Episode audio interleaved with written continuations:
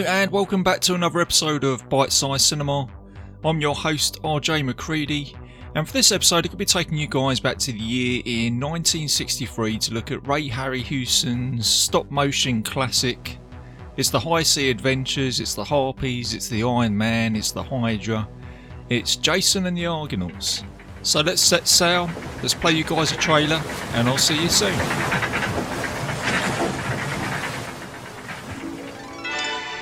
From the makers of Sinbad, Columbia Pictures presents Jason and the Argonauts. The mightiest band of warriors the world has ever known. Turn back, Jason. We're trapped. Sailing to the ends of the earth, battling against an incredible number of obstacles. Where will you find this miracle? I have heard there is a tree at the end of the world with a fleece of gold hanging in its branches. In search of the fabulous magic golden fleece, Jason and the Argonauts, caught in the clutches of the towering bronze giant Talos, battered by treacherous falling rocks, taming vulturous harpies, facing the dreaded seven-headed Hydra, battling the merciless army of skeletons. Jason and the Argonauts, the classic story of Jason, a man who challenged the gods. Medea, a temple dancer who betrayed a kingdom for love. The Argonauts, the mightiest band of warriors the world has ever known. Jason and the Argonauts, a classic adventure story, brought to the screen through the incredible special effects magic of Dynarama. Jason and the Argonauts, the search that became a legend.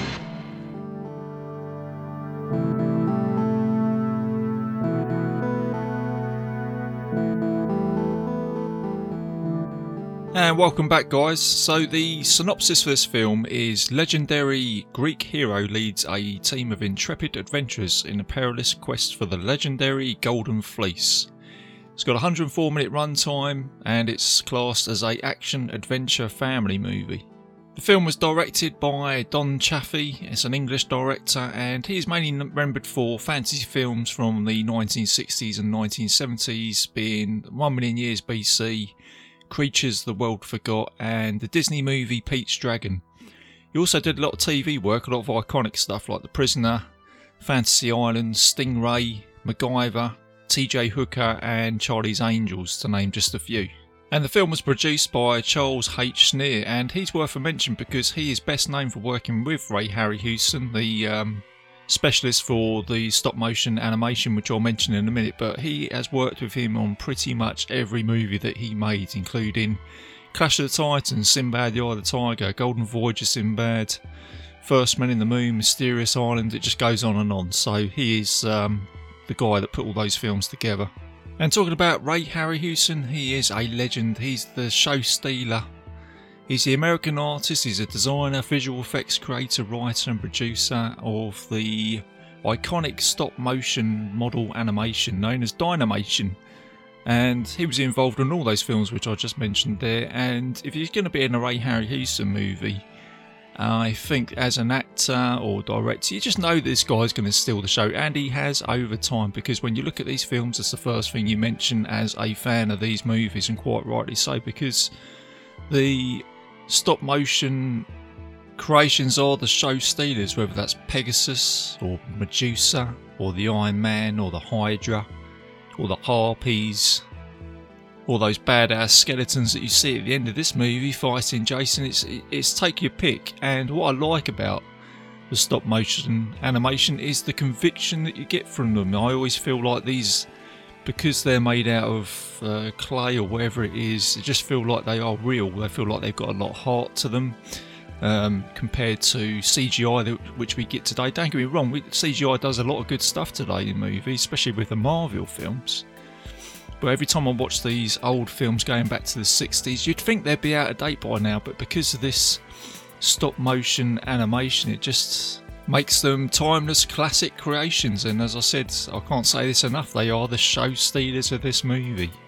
Or of these movies, and uh, you know, even though the acting might be a little bit hammy or a little bit cardboard, it doesn't matter. As soon as he's stop motion creations turn up, like I said, they just steal the show all day long, and they're magnificent. So there you go. That's that's my dearing love for these um, characters.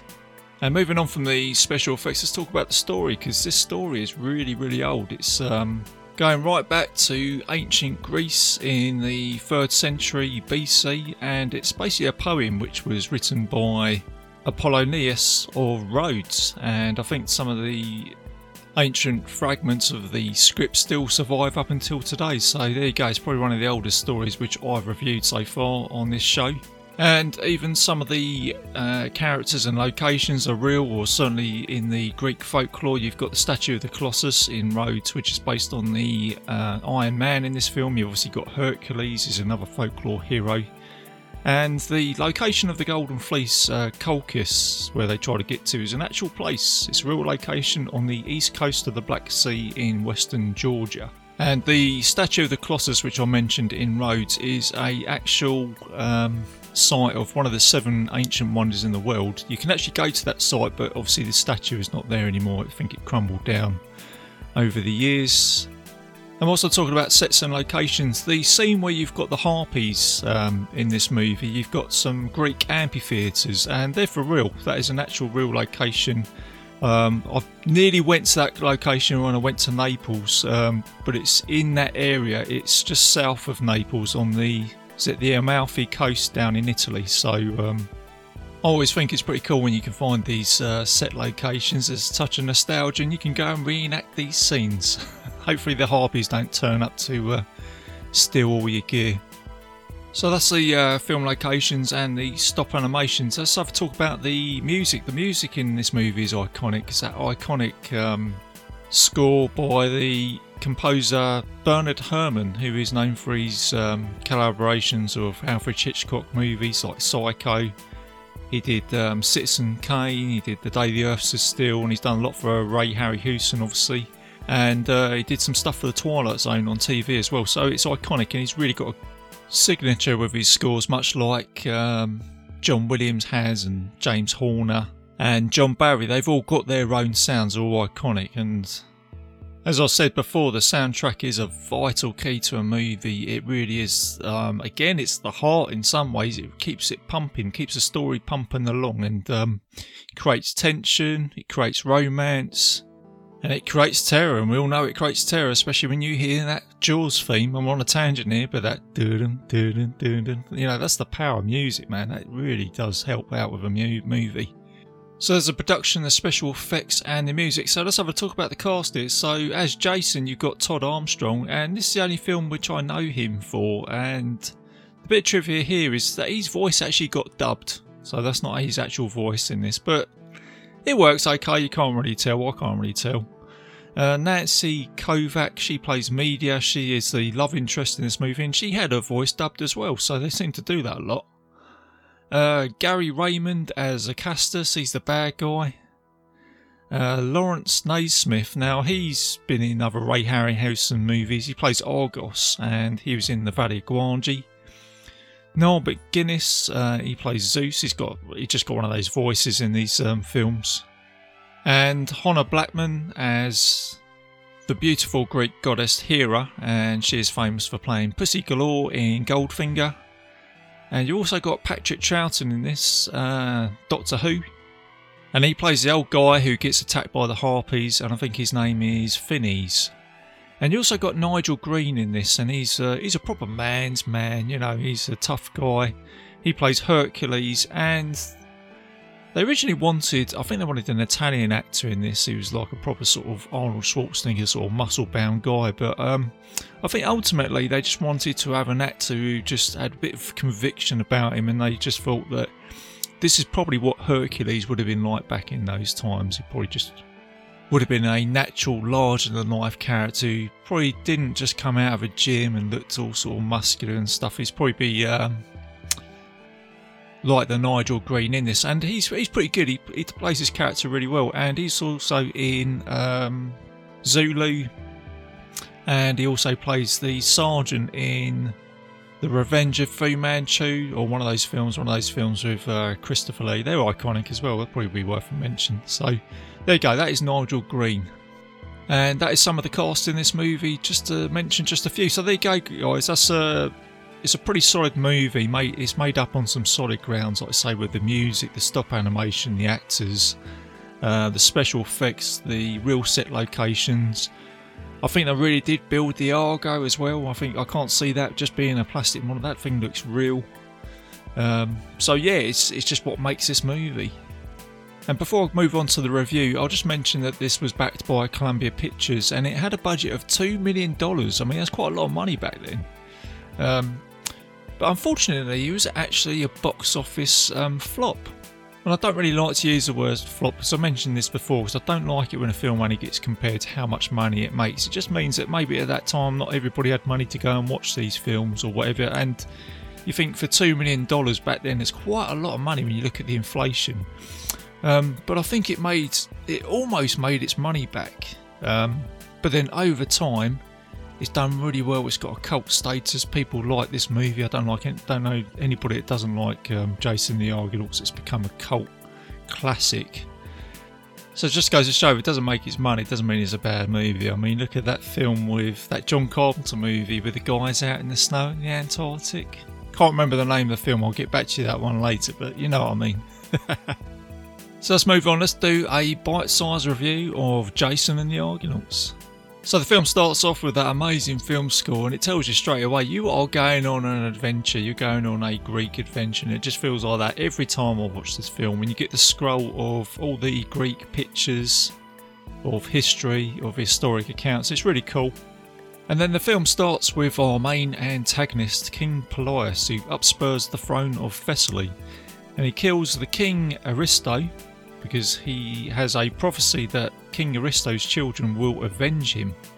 But Jason is sprited away by one of uh, Aristo's soldiers before Polias can get to him. But then Polias goes to the temple of Hera and he finds uh, Aristo's daughter. And with some seriously bad karma here, Polias kills the daughter in the temple of Hera. And because of this murder, this is where Hera becomes Jason's protector, and she warns Polias that he has to be aware of a man with one sandal. And then 20 years later, Jason saves Polias from drowning in a river, which is an accident which was orchestrated by Hera. And in this process, where Jason loses one of his sandals, and this is where Polias recognises him as a enemy. And then Jason, not realising this is King Polias, he tells him that he is in search of the Golden Fleece, and he wants to rally some support against King Pelias and try and kill him.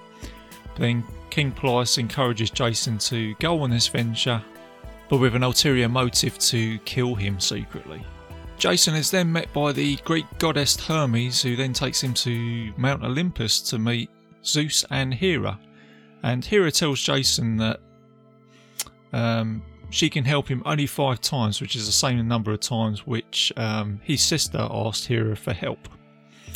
And then Zeus also helps him out and says, Look, I'll offer you a ship. But then Jason comes out and says, No, it's okay, I'll find the ship by myself. It's quite a funny scene here where Zeus goes, I offered him a ship, a ship. And he refused me. Uh, but then he comes out and says, hey, It's good karma, I guess as opposed to King Polias in this movie, where Zeus says to Jason, he says, You know, I like that. I like the fact that you just didn't reach out and take my offer, the fact that you just wanted to help yourself out. And he says that you will become a great man on this quest. So then um, Jason says that he will have the best ship built in the world, the Argo, and that he will recruit the best men. And in order to do this, he goes back um, to Greece where he holds a contest and recruits the best archers, sword fighters, and the famous show stealer Hercules. And then you've also got uh, Acastus, who gets recruited, but uh, unknown to Jason, this is uh, King Polias' son, who is there to secretly kill Jason. So, with his fine crew and the best ship in Greece, the Argo, uh, Jason sets off on his quest to go and find the Golden Fleece. And with the help of Hera, and she guides them to the island of the bronze and warns them that they can only take provisions and food and nothing else, or else Talos will come and get you. So they arrive on the island, and Hercules and Hylas, who's another crewmate, they find themselves some Greek bronze statues, and at the foot of the Greek bronze statues are a like a jewelry box. They go inside, and Hercules picks up like a massive pin, which is like a javelin, and he takes it. But Hylas says maybe you should put it back. And there's a bit of trivia here with this scene. Is actually those two actors actually didn't get on, Nigel Green and the guy who plays Hylas. When they did this scene, they actually went into this um, movie set, and the lights were so bright that the both actors got blinded by it, and they got taken to hospital. And during that time, whilst they were sat in hospital, these two actors both got on really well during this time, and they remained the best of friends up until the 90s when Nigel Green passed away, unfortunately. So there you go. I always say greatness from small beginnings, you just never know. But anyway, going back to the film, so um, Hercules, he's stolen this um, bronze pin or gold pin on against the rules of Hera which angers the bronze statue who was protecting it. And it just happens to be a Greek soldier with a sword known as Talos, and he's badass. It's iconic, as I said at the beginning of this movie, it's a great scene. It's Ray Harryhausen some magic when this Goliath of a bronze man he attacks the crew on the beach. Um, he tries to grab them they try to get away on the Argo, but then he walks along the cliff edge, and it's like I say, it's another great scene here where he just he's just wading over the uh, the water. He waits for the Argo to go underneath him, and then he picks up the mast and he just almost breaks the ship in half and then chucks it back into the water. So then the remaining crew manage to get back onto the shore and before they get back, uh, this is where Jason asks Hera for help, and she says that you have to look for his ankle. There's almost like a sort of Achilles heel moment. So then uh, Jason gets back onto the beach with the remaining crew, and they are fighting Talos. And then this is where Jason heroically goes up to his ankle, and he's got a spear, and he finds a plug at the bottom of Talos's heel, and he unscrews the plug, and then all this liquid comes out, and like I say Talos is standing there and he starts grabbing hold of his neck and he starts shouting out. It's like I say, it's just a great scene. I keep saying that, but it's just brilliant. And then he starts to crack. I suppose where all the liquids come out. All of the crew start running away, and this is where Her- Hercules um, he just drops that um, gold spear on the ground. But then Hylas goes, "Oh, you dropped your spear," and he goes back to get it, and then this is where the Talos falls on top of him and it kills him. Jason with the crew they repair the Argo the best they can and continue their voyage. But before they go, um, Hercules says that he's going to stay on the island because he feels bad about Hylas, and he says that I won't leave the island until I find Hylas. And then the crew are a little bit angered by this because they say, "Well, how can we move on without um, Hercules?" But Jason then tells the crew that he has been having help from the Greek goddess Hera, and he turns around to Hera and he asks for another question. And she directs Jason and the crew to seek out Phineus, who has been blinded and is tormented by harpies for misusing Zeus's gift of prophecy. So the crew of the Argo they go to see Phineus and they capture the, capture his harpies and like I say it's another great Harry Harryhausen scene. And then Phineus tells them that he, the only way they can reach Colchis is by sailing between the clashing rocks. And before they set off on this quest, Phineus gives Jason a amulet from the sea god Triton who will help them through the voyage of the crashing rocks. Jason and the crew arrive at the crashing rocks and they see another ship that gets crushed and sunk. Jason then throws the Triton into the water, and then this is where you get another great scene where Triton comes out of the sea and he pushes the crashing rocks um, apart, and then It's quite funny actually. The uh, the crew go under um, Triton's armpit, so hopefully he had some roll on. And then after clearing the rocks, they come across a survivor from the other shipwreck, and it's the very attractive Medea, who is the high priestess of Colchis. And then before they reach Colchis, this is where Custis comes out and his identity gets revealed and he challenges Jason's authority, engages him in a duel, and they have a fight and Custis falls into the water and they think he's dead. They find like a bloody piece of um, clothing. Jason and his crew land and they're invited to a feast with King Aetes. But unknown to them, uh, Acastus has warned Aetes of Jason's quest for the Golden Fleece, and Aetes has the Argonauts and Jason imprisoned, but then Medea, who is fallen in love with Jason, she releases him and his men and they escape. Acastus tries to steal the fleece first, but then he gets killed by Hydra, which is another iconic Ray Harryhausen uh, mythical beast, beasts with all the, the like a snake-like creature with all the heads. Jason then kills the Hydra and then he manages to take the fleece. But whilst he escapes with Medea and his crew, Medea gets um, killed by an arrow from one of Aetes' men. But then Jason manages to restore her life with the fleece, which shows the power of the fleece. And whilst Aetes was pursuing Jason along the way, he picked up the Hydra's teeth and he uses these teeth to um, resurrect a army of skeletons. And like I say, it's another cool, iconic Harryhausen scene where this, he throws the teeth onto the ground and he says that they're like the children of the reborn or something like that. And then you get like a sort of thunderstorm, and then the skeletons come out of the ground with like shields and swords. And whilst the rest of the crew escape with Medea, Jason, with two of his other crew members, Phalerus and Castor, hold them off. And there's a little bit of trivia here with the skeletons. When you look at their shields, the shields have emblems of creatures, like being like an octopus. I think there might be a dinosaur on there or something like that, or other creatures. And these all resemble, they're like Easter eggs from other Ray Harryhausen movies. I didn't know that until I looked at the uh, trivia, but there's just like a little bit of an Easter egg there with that. So you get a really cool battle here between Jason and the skeletons, and the two of his companions get killed with Jason remaining. And the only way he can deal with this is by running off the cliff with the skeletons following him, and then they just fall into the sea, and I imagine they just fall apart. And then Jason gets away, and then he gets back onto the Argo. He's got the fleece. He falls in love with Medea and they set off into the sunset, and that's how the film ends. And that's it, guys. That is a bite sized review of Jason the Argonauts. And as I say, you haven't seen it, go check it out. If you have seen it, I have no doubt that you're a fan like me and love all these types of movies. So, hope you enjoyed that, guys. Um, the next movie I'm going to do, I've got a little bit of a taste for this um, adventure. So, I'm going to do a Doug McClure movie, and that's going to be Warlords of Atlantis. So, look out for that, that will be dropping soon. And for a little bit of admin, guys, I'm a proud member of the Legion Podcast Network, so go and check out all the other great shows on there. And you can find Bite Size Cinema Podcast on iTunes and YouTube and several other players on the internet if you just put in Bite Size Cinema Podcast onto the internet. And I've also got a Facebook page group, um, so yeah, post some comments on there, put your thoughts on there, movies, anything you want me to have a look at, so let us know. And as always, guys, keep it bite sized, keep it safe, and I will see you soon.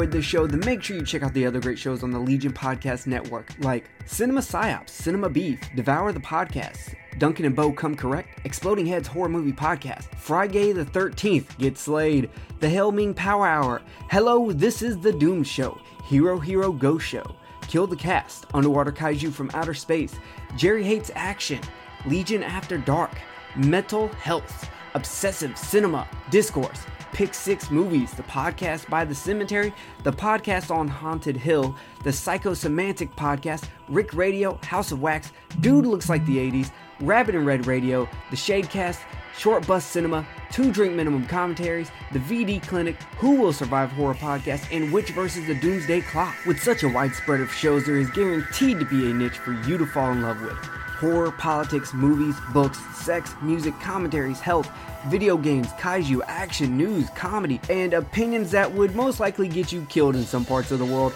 We are proud to bring you some of the best podcasting in the world. Check us out at www.legionpodcast.com, iTunes, Spotify, Stitcher, YouTube, and any other dark corner of the internet where podcasts can be found.